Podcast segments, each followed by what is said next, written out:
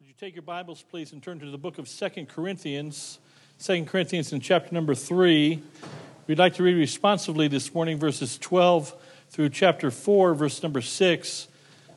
I'll read all the odd or even numbered verses. Would you please read with me in unison together verses 13 and succeeding, the succeeding odd and numbered verses through verse number 5 of chapter 4.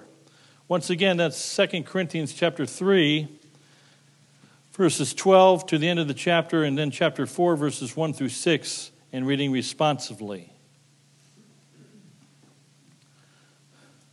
Seeing then that we have such hope, we use great plainness of speech, and not as Moses, which put a veil over his face, that the children of Israel could not steadfastly look to the end of the, that which is abolished. But their minds were blinded. For until this day remaineth the same veil untaken away in the reading of the Old Testament, which veil is done away in Christ. But even unto this day, when Moses is read, the veil is upon their heart. Nevertheless, when it shall turn to the Lord, the veil shall be taken away. Now the Lord is that Spirit, and where the Spirit of the Lord is, there is liberty. But we all, with open face, beholding as in a glass the glory of the Lord, are changed into the same image from glory to glory, even as by the Spirit of the Lord. Therefore, seeing we have this ministry, as we have received mercy, we faint not, but have renounced the hidden things of dishonesty, not walking in craftiness, nor handling the word of God deceitfully, but by manifestation of the truth, commending ourselves to every man's conscience in the sight of God. But if our gospel be hid, it is hid to them that are lost, in whom the God of this world hath blinded the minds of them which believe not, lest the light of the glorious gospel of Christ, who is the image of God, should shine unto them. For we preach not ourselves, but Christ Jesus the Lord, and ourselves your servants for Jesus' sake. For God, who commanded the light to shine out of darkness, has shined in our hearts to give the light of the knowledge of the glory of God in the face of Jesus Christ. And may God add his blessing to the reading of his word. Let's make our prayer. Now, Heavenly Father, Holy Spirit of God, take these wonderful words of Scripture and speak to everyone's heart this morning, and we'll thank you for it. Lord, have your will and way in our midst. And I pray plainly, Lord, that if there be someone here that knows not Christ as Savior, that today would be the day of their glorious salvation, and we'll thank you for it. Bless with our children downstairs as well in a few minutes. Bless the rest of this remainder of this service, we ask. May you be honored and well pleased, we pray in Jesus' name. Amen. Amen. You may be seated. Take your Bibles and turn to 2 Corinthians chapter 3 again. And as most of you probably know, the Bible, when it was written, wasn't written with chapter and verse, it was written just as a letter. And so uh, chapter 3, of course, runs into chapter 4, but it's all one context. And I draw your attention to a very simple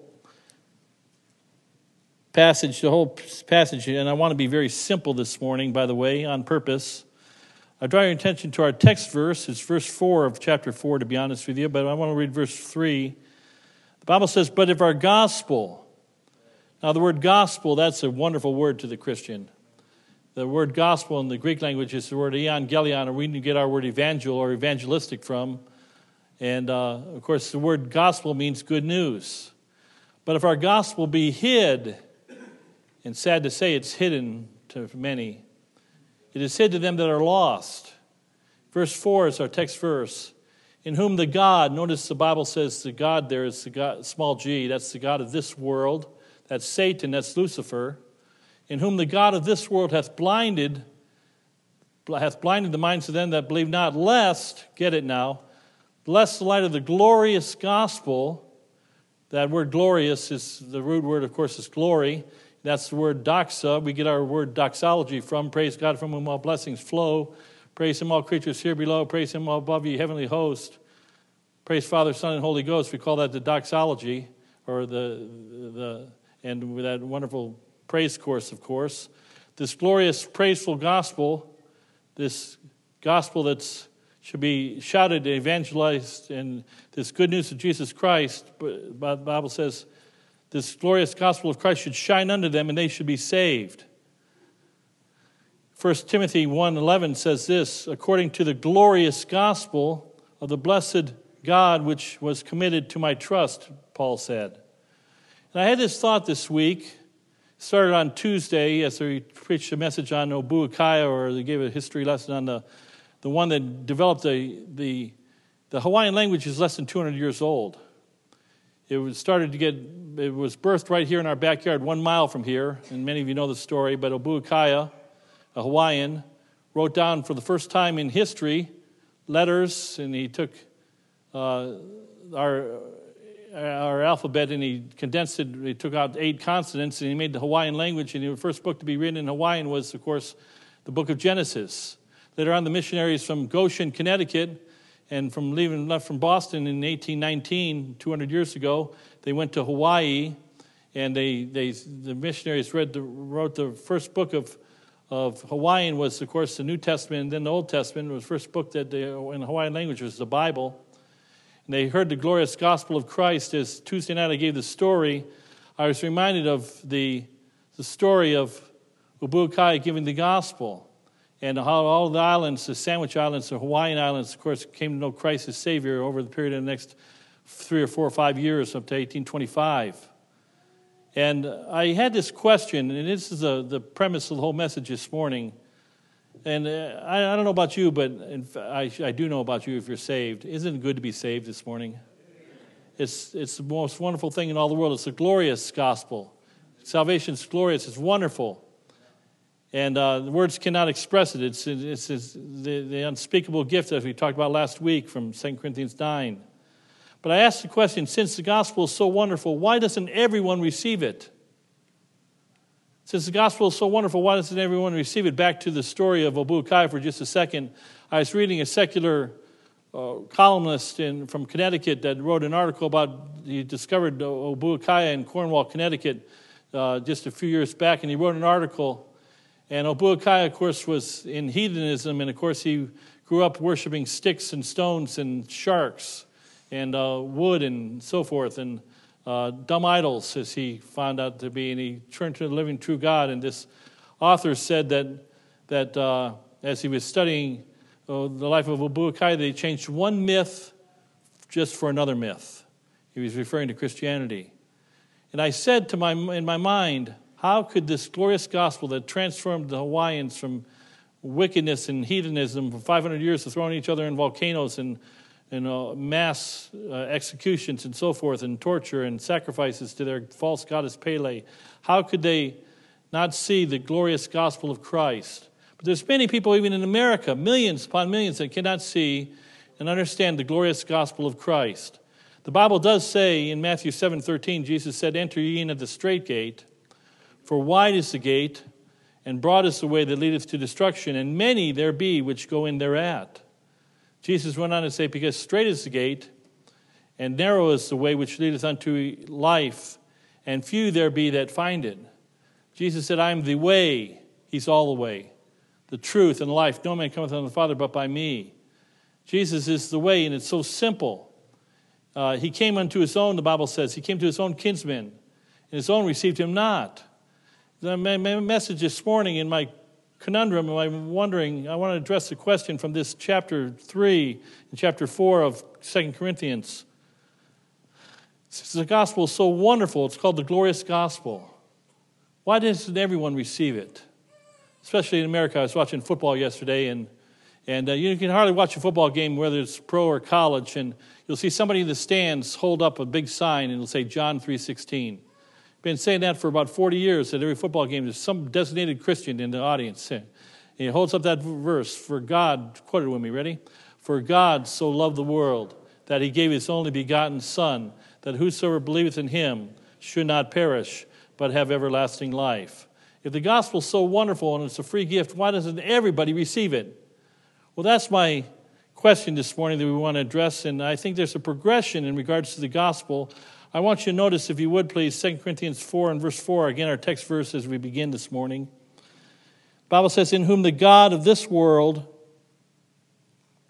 hath blinded the minds of them which believe not, lest the light of the glorious gospel of Christ, who is the image of God, should shine into them. And the inference, of course, the obvious conclusion is that they should be saved. But in gospel progression, I want you to know that everybody starts off in the same position. There's gospel blindness. The whole world was lost in the darkness of sin. The light of the world is Jesus. There's gospel blindness. Now, I want to be very plain in my speech. Go back to chapter 3 and look at verse number 12 as we begin the dissection of our text now. Seeing then, you see the word glorious, by the way, in the preceding verse, verse 11.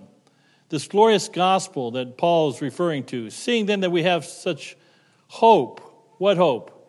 That the hope in the gospel of the Lord Jesus Christ, that Jesus is our great hope.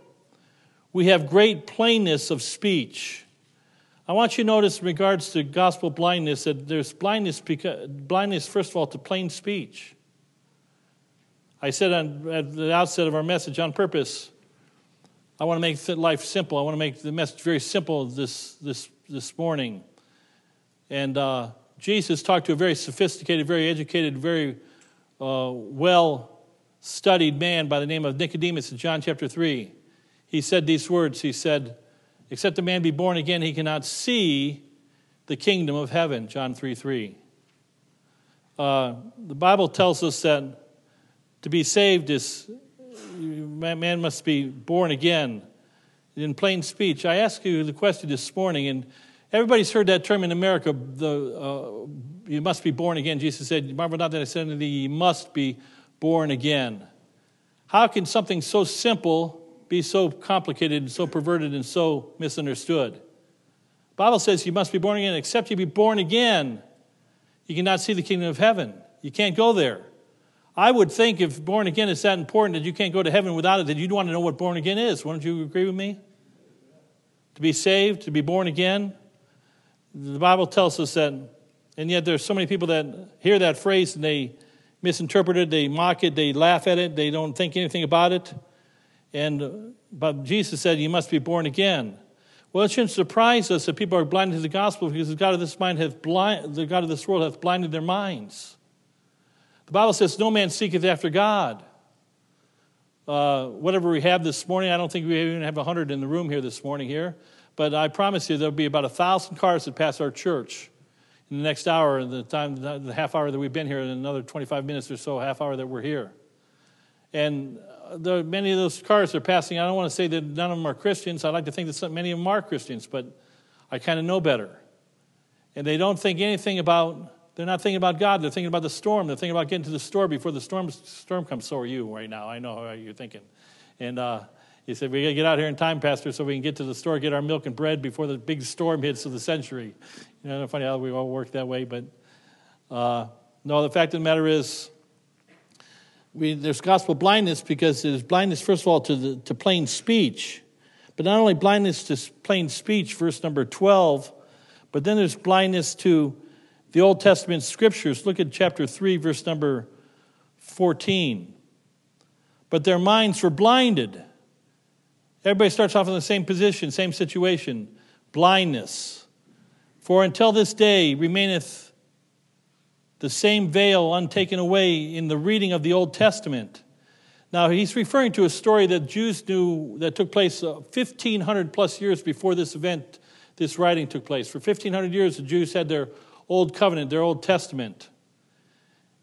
And people are blind, not only have gospel blindness to plain speech, but also to the pure Old Testament scriptures. Did you know the Old Testament scriptures reveal Jesus Christ? From the very beginning, from Genesis 1 1, in the beginning, God. That's Elohim. That's plural. That's Hebrew 101. Every good Jew knows that there's only one God. But Elo, it's not El, it's Elohim. That's plural. They all know that it's plural. The Bible says in Genesis 1:26, and God said, "Let us make man in our own image." I had to wake you up. According to our likeness. We call it the triunity, the Trinity, one God manifested in three persons. Greatest mystery of godliness. But all the way through the Old Testament, the Bible speaks of Jesus Christ. In Acts chapter 10, verse 43, Peter said, To him, that's Jesus, give all the prophets witness that through his name whosoever believeth in him should have remission or forgiveness of sins. If we go to the Revelation, Revelation 19:10, let me give you a free verse. The Bible says that Jesus is the spirit of prophecy. All the way through the Old Testament, we see this the, the, the prophecies given of Jesus Christ coming in his first advent and his first coming, as we'll celebrate here in a few weeks from now, of course, as we, we call it Christmas, of course, many of us. The first coming of Christ.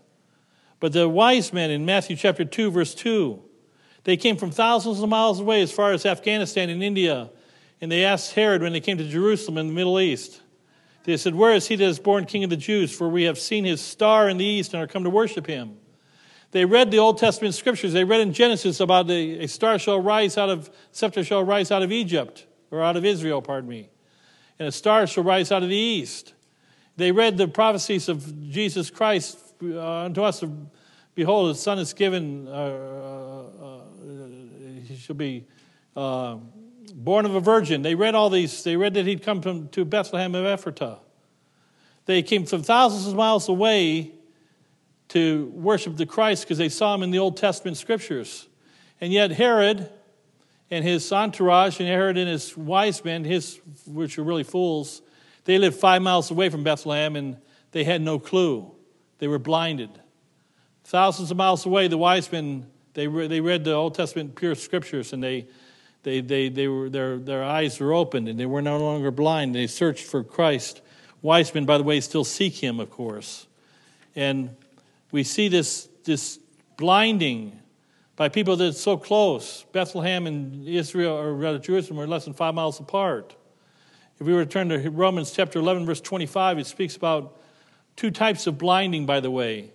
There's a personal blinding. Maybe you're here this morning. I hope it's not the case for anyone, but it could very well be, probably is, even in this humble crowd.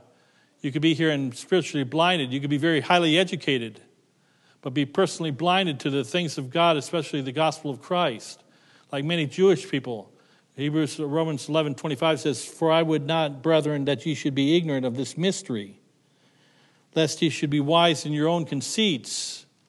That blindness in part has happened to Israel until the fullness of Gentiles become. You see, there's personal blindness, there's also judicial or national blindness. John 1.11, he came unto his own, and his own received him not. But as many as received him, and then gave you the power to become the sons of God. Understand this, this is for you. I call you upperclassmen, you people that know your Bible well. The Old Testament or the Old Covenant was given primarily, not exclusively, but primarily to the Jews. First to the Jews. The New Testament or the New Covenant was given to us Gentiles through the church age. And uh, but I said primarily, it's for all people. The Bible's for all people red and yellow, black and white, Jew, Gentile, rich, poor, bond, or free. But there's a national rejection when people reject Christ. There's nations that have rejected Christ, where Christ is not allowed to be spoken of. Go to a Muslim nation today and try to speak the name of Christ. You, you have, your, you have your head cut off, literally. And uh, why? Because it's against law. The, the, the national, there's a national blindness. Well, the gospel starts off with uh, blindness. We're, we're dead in trespasses and sins. No man seeks after God. But then the progression as we go to the good news, we see not only gospel blindness, but secondly, we see a lesser degree of depravity. That is gospel hardening. Gospel hardening. You look at chapter 3, verse 14 again. But their minds were blinded. We've already talked about that. For unto this day there, there remaineth the same veil untaken away in the reading of the Old Testament, which veil is done away in Christ. Notice verse number 15, and he relays the story when Moses came down from the Mount Sinai getting the law. He had to put a veil upon his face because the glory of the Lord was shown around and about him, and they couldn't even, the people couldn't see the glory of God without being killed. But even unto this day, when Moses is read, the veil is upon their heart. They have blinders on their heart. They have a hard, hardened heart. It's, it comes in two forms. First of all, gospel hardening, lesser than gospel blindness, but still very bad, uh, exhibits purposeful, purposeful resistance. When the first martyr of the Christian church, if we were to turn to Acts 7, Stephen, when he, before he was about to be stoned by religious people, by the way, he said, Ye stiff necked and uncircumcised in heart and ears. Ye do always resist the Holy Ghost. As your father did, so do ye. Bible says in Proverbs 29, verse 1 He that being often reproved, hardeneth his neck, shall suddenly be destroyed, and that without remedy. I've heard of several people that have died just this past week. Two that I can think of died on Thanksgiving Day. And death comes to all of us. There comes a point in time where this life ceases to be. And we've heard this, the, the message of Jesus saves. We've heard the joyful sound Jesus saves, Jesus saves. But we've resisted, we've hardened our heart.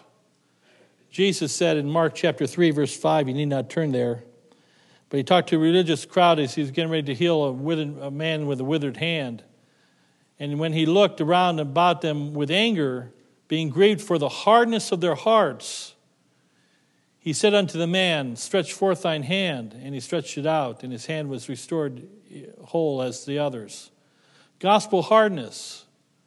In John chapter 12, verse 37 to 40, we have another story. The Bible says that he did not many miracles before them, yet they did, he did, pardon me, many miracles before them, yet they believed not on him.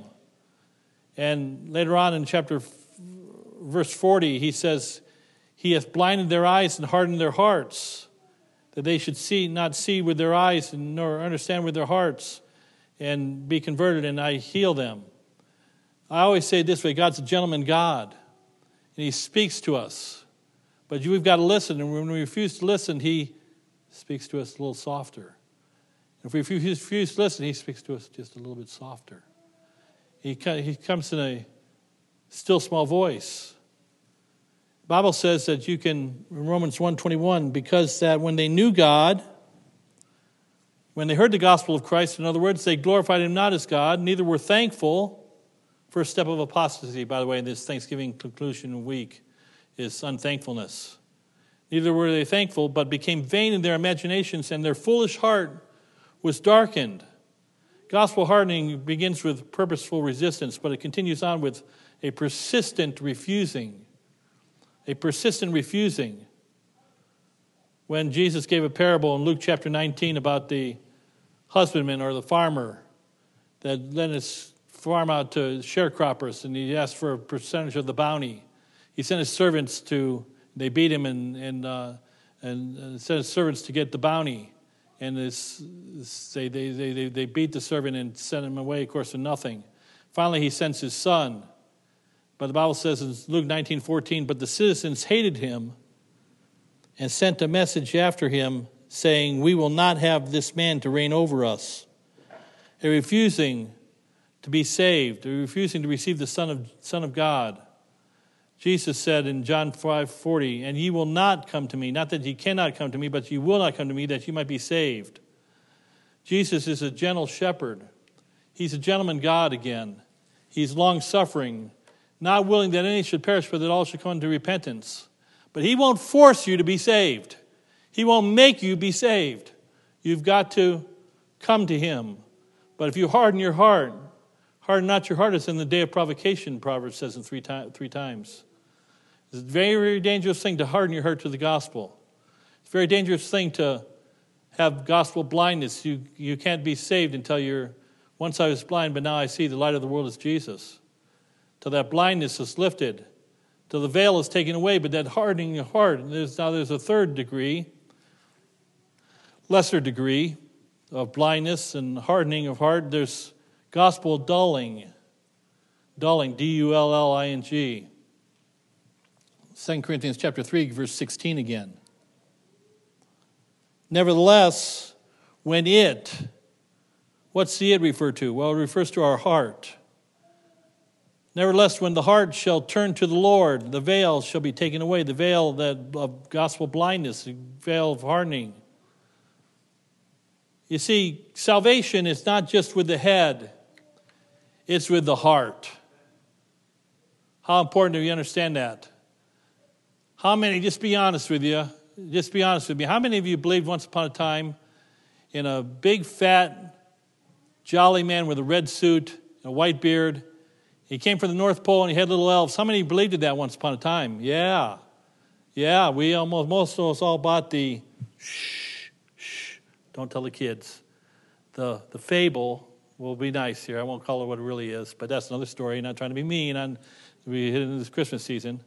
But we, but then we, you see, we believed with our heart, little kids.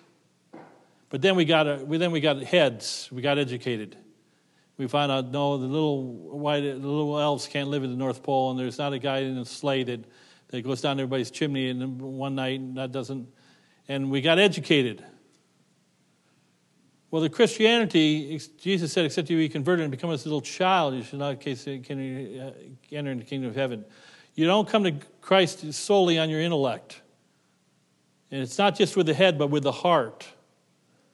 Jesus chided Christians in Luke 24. He chided his disciples. Verse 25, he said unto them, O fools and slow of heart, to believe all that the prophets have spoken.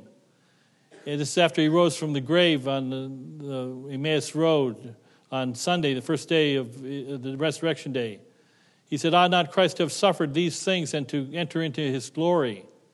And beginning at Moses and all the prophets, he expounded unto them all things, all the scriptures concerning himself.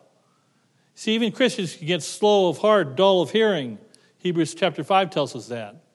We can get dull to hearing the word of God and we can become slow of heart and we can start to question even uh, the, the good things of the Word of God. But unsaved people, they become dull of hearing. First, they're blind. Everybody, just for three seconds, a three second exercise, if you would humor me.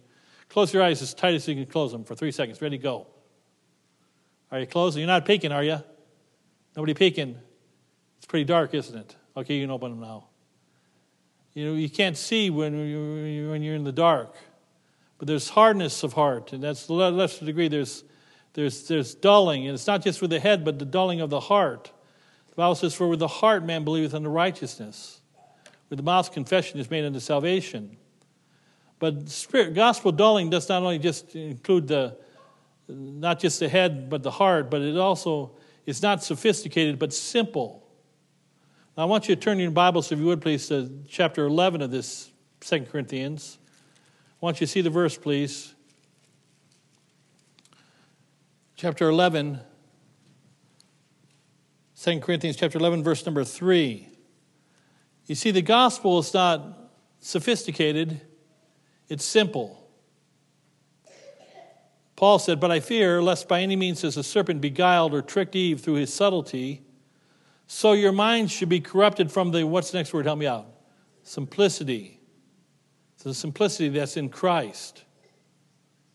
Verse 4 says, For he, if he that cometh preacheth another Jesus, whom we have not preached, or you receive another spirit, in whom you have not received, nor another gospel, there's only one gospel, by the way, true gospel, which you have not accepted, you might well bear with him. Uh, about 20, 25 years ago, I think it's been now. I've never read the book. I've never seen the movie. I'd be afraid to see the movie. Don't raise your hand if you saw it. I'm, I think, pardon me, shame on you if you saw it, but I'm sure there's some people that did see it. I'm referring to Dan Brown's novel and his movie that he made, The Da Vinci Code. I never saw the movie, so I can't speak total authority, but I understand the gist of the movie. And in the movie, I understand that in the book that Christ had had adulterous affairs, that he had a relationship with Mary Magdalene, that he was promiscuous. I met many years ago now in Torrington. I was talking to somebody, and somebody piped up and said, I was talking to somebody trying to give him the gospel, and invite him to church, and he says, Oh, have you seen the Da Vinci Code? And uh, I said, No, I haven't, and, uh, but I knew a little bit about it.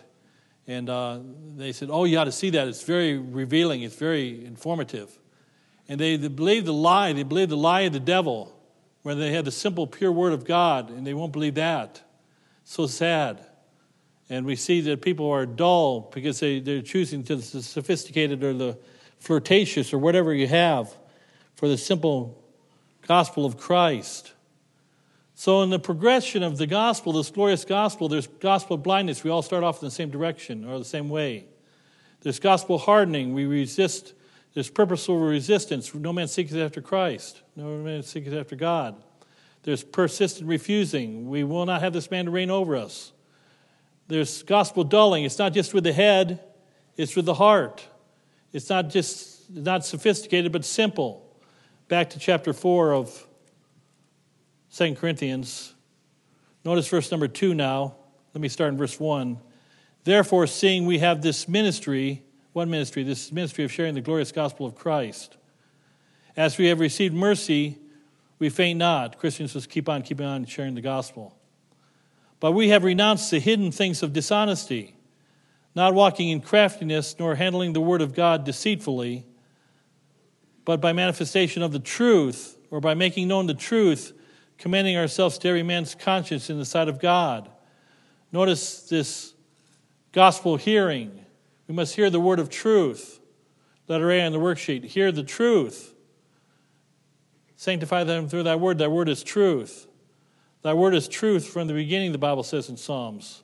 Jesus said, I'm the way, the truth, and the life. No man cometh to the Father but by me. I'm giving you the truth this morning. Hear it. Receive it. Hear this truth. Not only hear the truth, but heed the Spirit. Now, there's a lot of I'm a tripartite being, you're a tripartite being. This is my name is Marty Shott. So there's Marty Shott, the, the body, the 61 year old, out of shape, getting too fat, been ugly, ugly for a long time. body, that's me. That's the part you see. The part you're experiencing and hearing is my soul. That's my personality. That's the real me. But somewhere deep inside of my body, soul, there's a spirit, and it's eternal. My spirit has been awakened by the Spirit of Christ and, Jesus, and the Holy Spirit of God. And we are to heed the Spirit. Jesus promised in John 15, verse 26.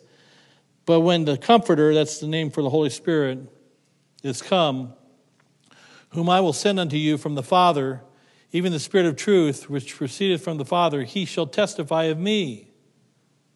The Spirit bears witness of, this, of the, gives testimony to Jesus Christ, to the veracity, the truth of Jesus Christ. In chapter 16, verse 13 of John, howbeit when he, the Spirit of truth, is come, he will guide you in all truth, for he shall not speak of himself, but whatsoever he shall hear, that shall he speak, and he will show you things to come. The Spirit bears witness that Jesus is Lord, that Jesus is Christ, that he died on the cross. I think these words ring true with every, I know they ring true with every believer. I think they ring true with, with people that are maybe here not receiving, that not received the gospel yet. The world calls it your conscience. Some have said, let your conscience be your guide. There's a holy war going on. I've already used the illustration. I'm preaching with a microphone, of course. I'm preaching kind of loud.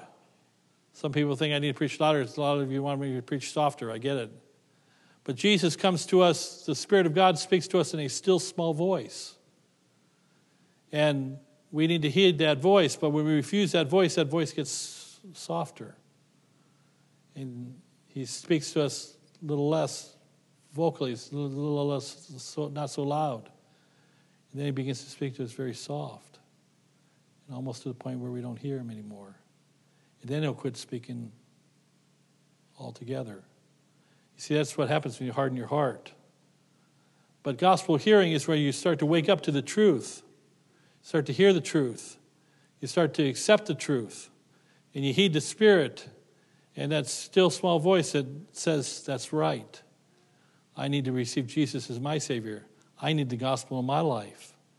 it leads to this gospel blindness if it gets past gospel blindness, it goes to gospel hardening, hardening, a little bit of a little bit of softening, and then a little bit more softening past that to gospel dulling.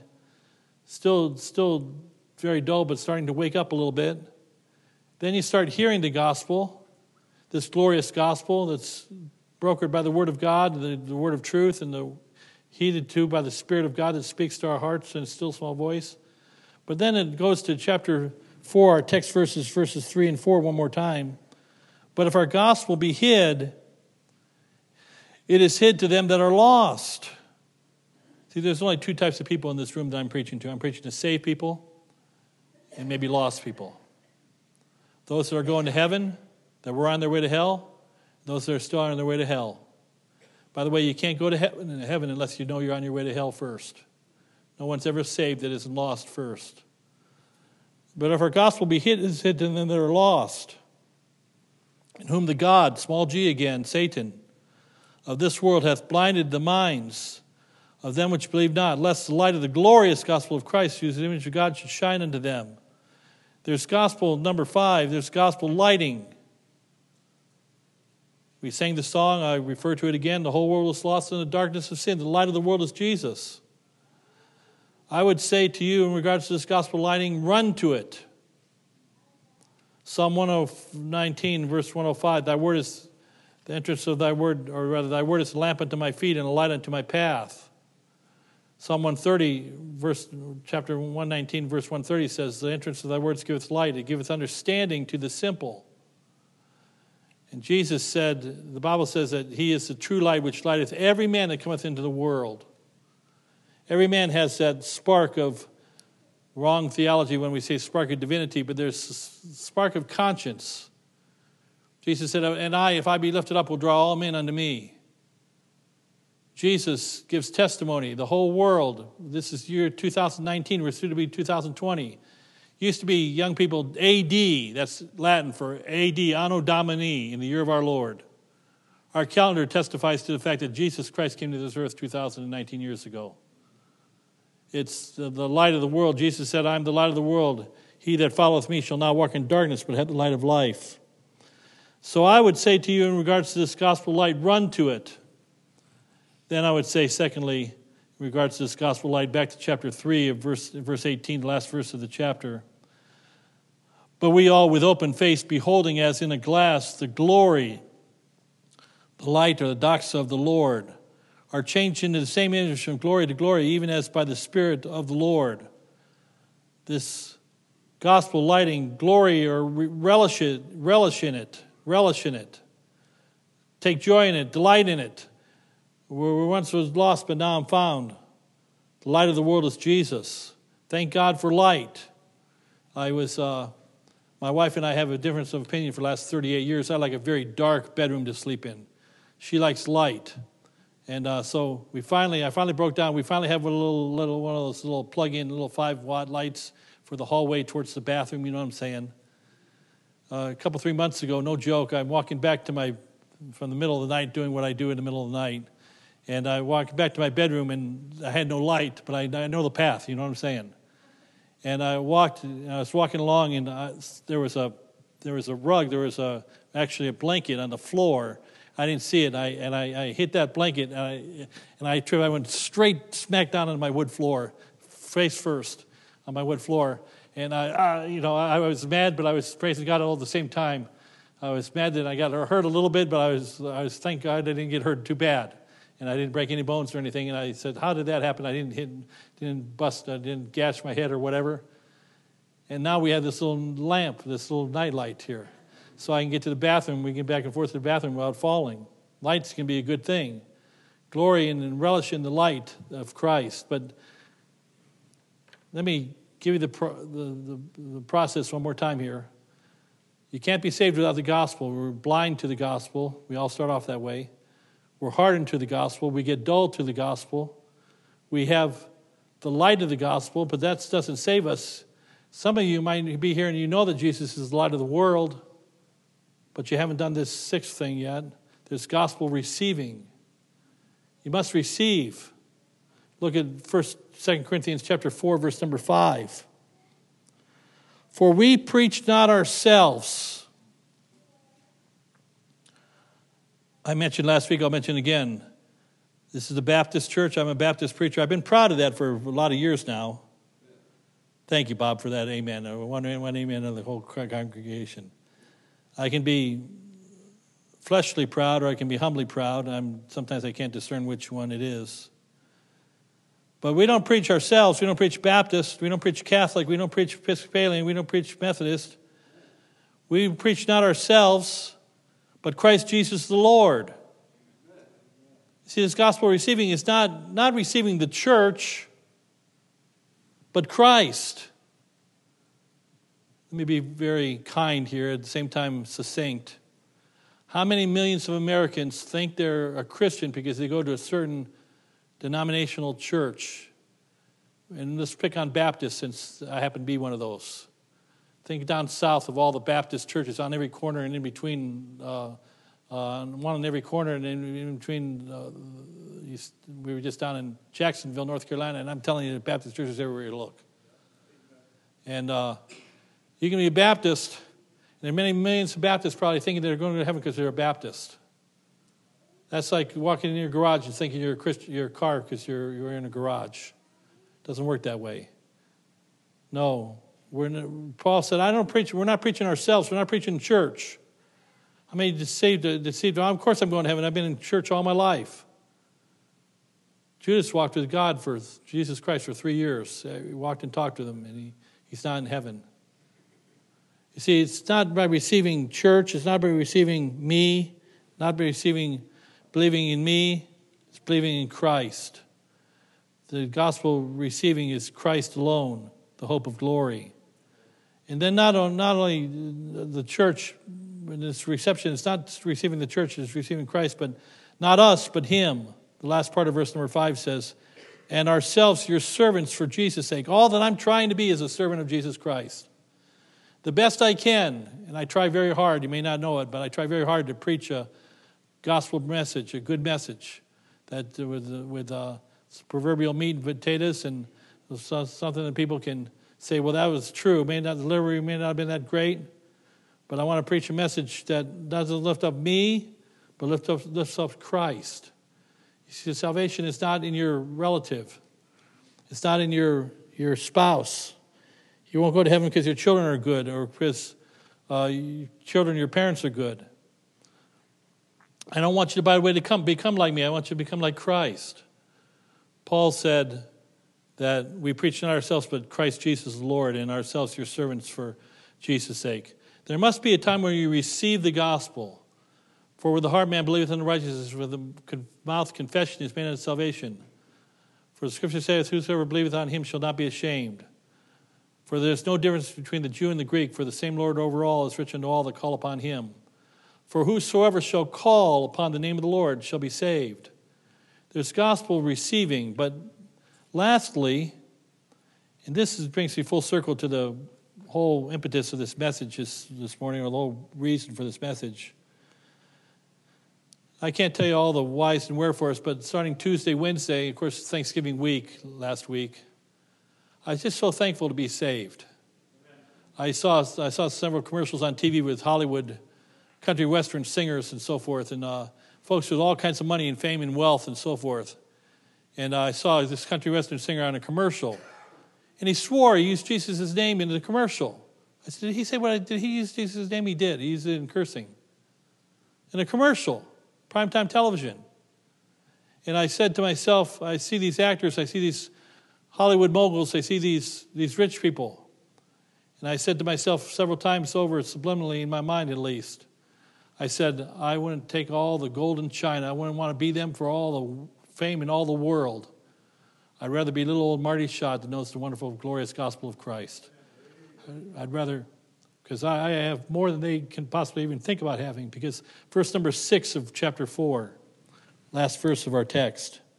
For God, who commanded the light to shine out of darkness, hath shined in our hearts to give the light of the knowledge of the glory, the doxa, the the light of, the, of God in the face of Jesus Christ. Notice gospel freeing. Thank God I'm free, free, free from this world of sin. I've been washed in the blood of Jesus. I've been born again.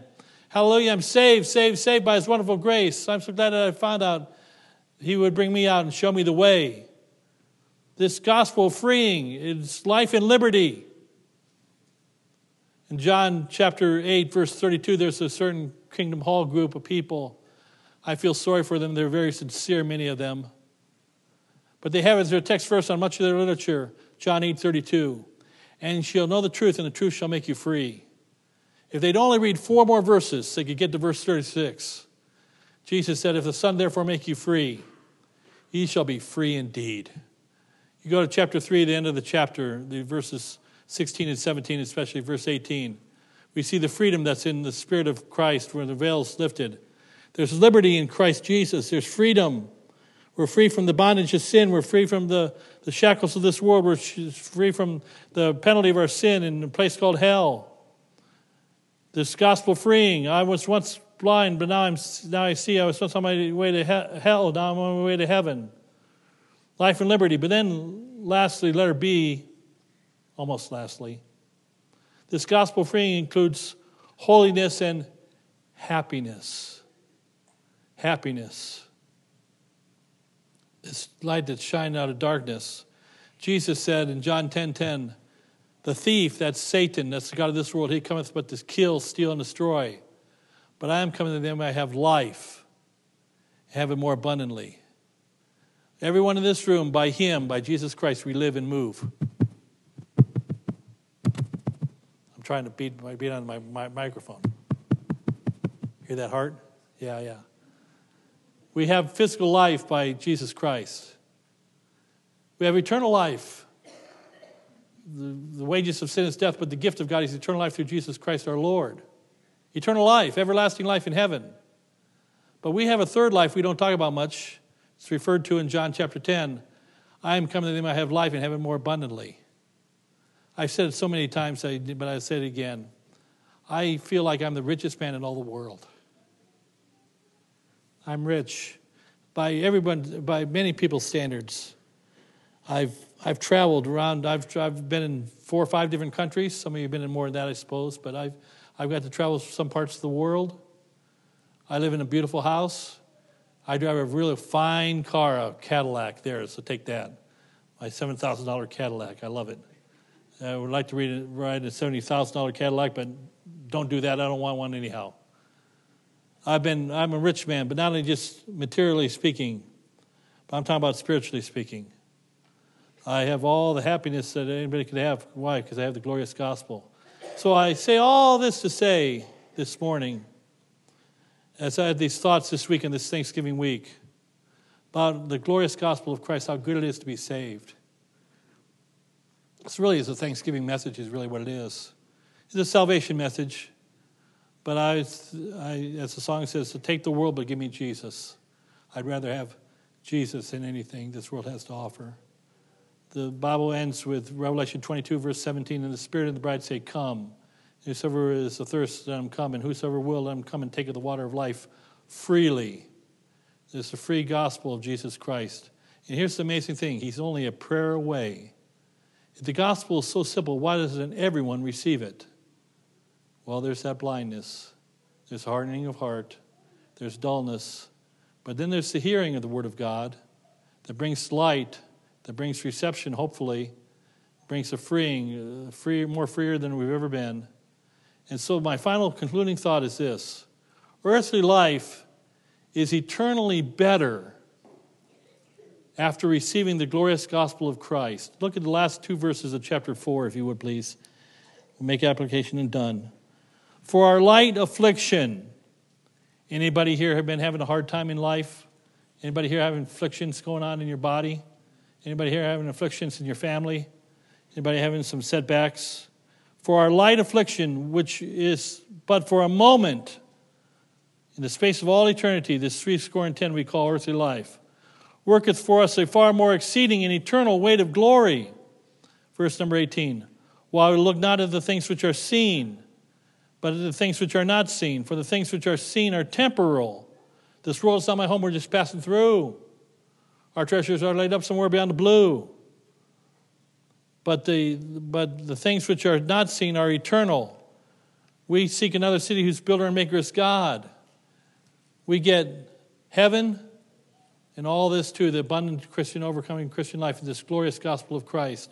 So earth is eternally better after receiving the glorious gospel of Christ. Things go better my new phrase, I, come up, I just thought of it just about a month ago, and so I've been using it five times now. Things go better with, it used to be Coca Cola. I say things go better with Christ. Amen. Things go better with Christ. He alone, that glorious gospel. He gives us that praise, that doxology.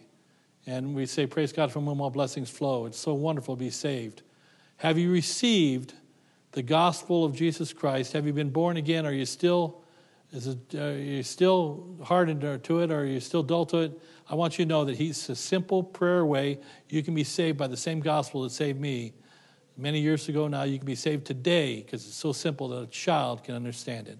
Let's bow for prayer. I want to give you opportunity to receive Christ as your Savior this morning if you've not been saved.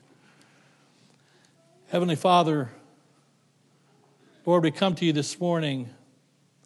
I come to you in childlike faith, in simplicity. Lord, there's been hundreds of books written called the Mishnah, called the Talmud, the explaining of the Old Testament scriptures. And yet, Lord, there are people that still, they're sophisticated, but they're still lost. They've overcomplicated the simple, the obvious. With plain speech, Lord, you said to a very sophisticated man, You must be born again. Jesus, Holy Spirit of God, I've tried to say in the last 40 minutes the best way I know how to this crowd of people that you, they must be born again. Why would not they say to thee, You must be born again? Lord, maybe there's someone today that needs to pray the sinner's prayer in honesty and childlike faith, Lord, not just with their head, but with their heart. May they call upon you, and we'll thank you for it. With every head bowed and every eye closed, maybe I'm speaking to one person this morning. Maybe I'm speaking to several. Maybe members of this church, Baptist but not Christian, churchgoers but not a member of Christ. Spirit of God, may they quit playing. May the gospel not be hidden to them any longer. May they receive Christ as Savior in a simple way this morning. We'll thank you for it. Pray that you give them unction, Spirit of God, and save as only you can save. If you're here this morning, you'd like to be saved, and you believe that Jesus is the only Savior, He's all the Savior that you need. You believe He died on the cross for you and was buried and rose again the third day by His own power. And you believe that He alone can save you. Then I invite you to pray this simple prayer in the stillness of your heart where I pray it aloud. Dear Lord Jesus, I know that I'm a sinner. I know that I deserve to pay for my sins myself. I'm lost. I deserve to go to hell. But right now, in the most humble way I know how, I ask that you please forgive me of my sin. Come into my heart, Lord Jesus. Be my Lord and Savior. Yes, Jesus, I believe you died on the cross for my sins that you were buried and that you rose again the third day by your own power. And I believe that with all my heart. And I know I can't save myself. I ask that you come into my heart and be my Savior, you and you alone. And I'll call upon you to make me your child. And I pray this in Jesus' name, the name that's above every name. Heavenly Father, I pray you bless with Christians this morning. Thank you on this Thanksgiving Sunday.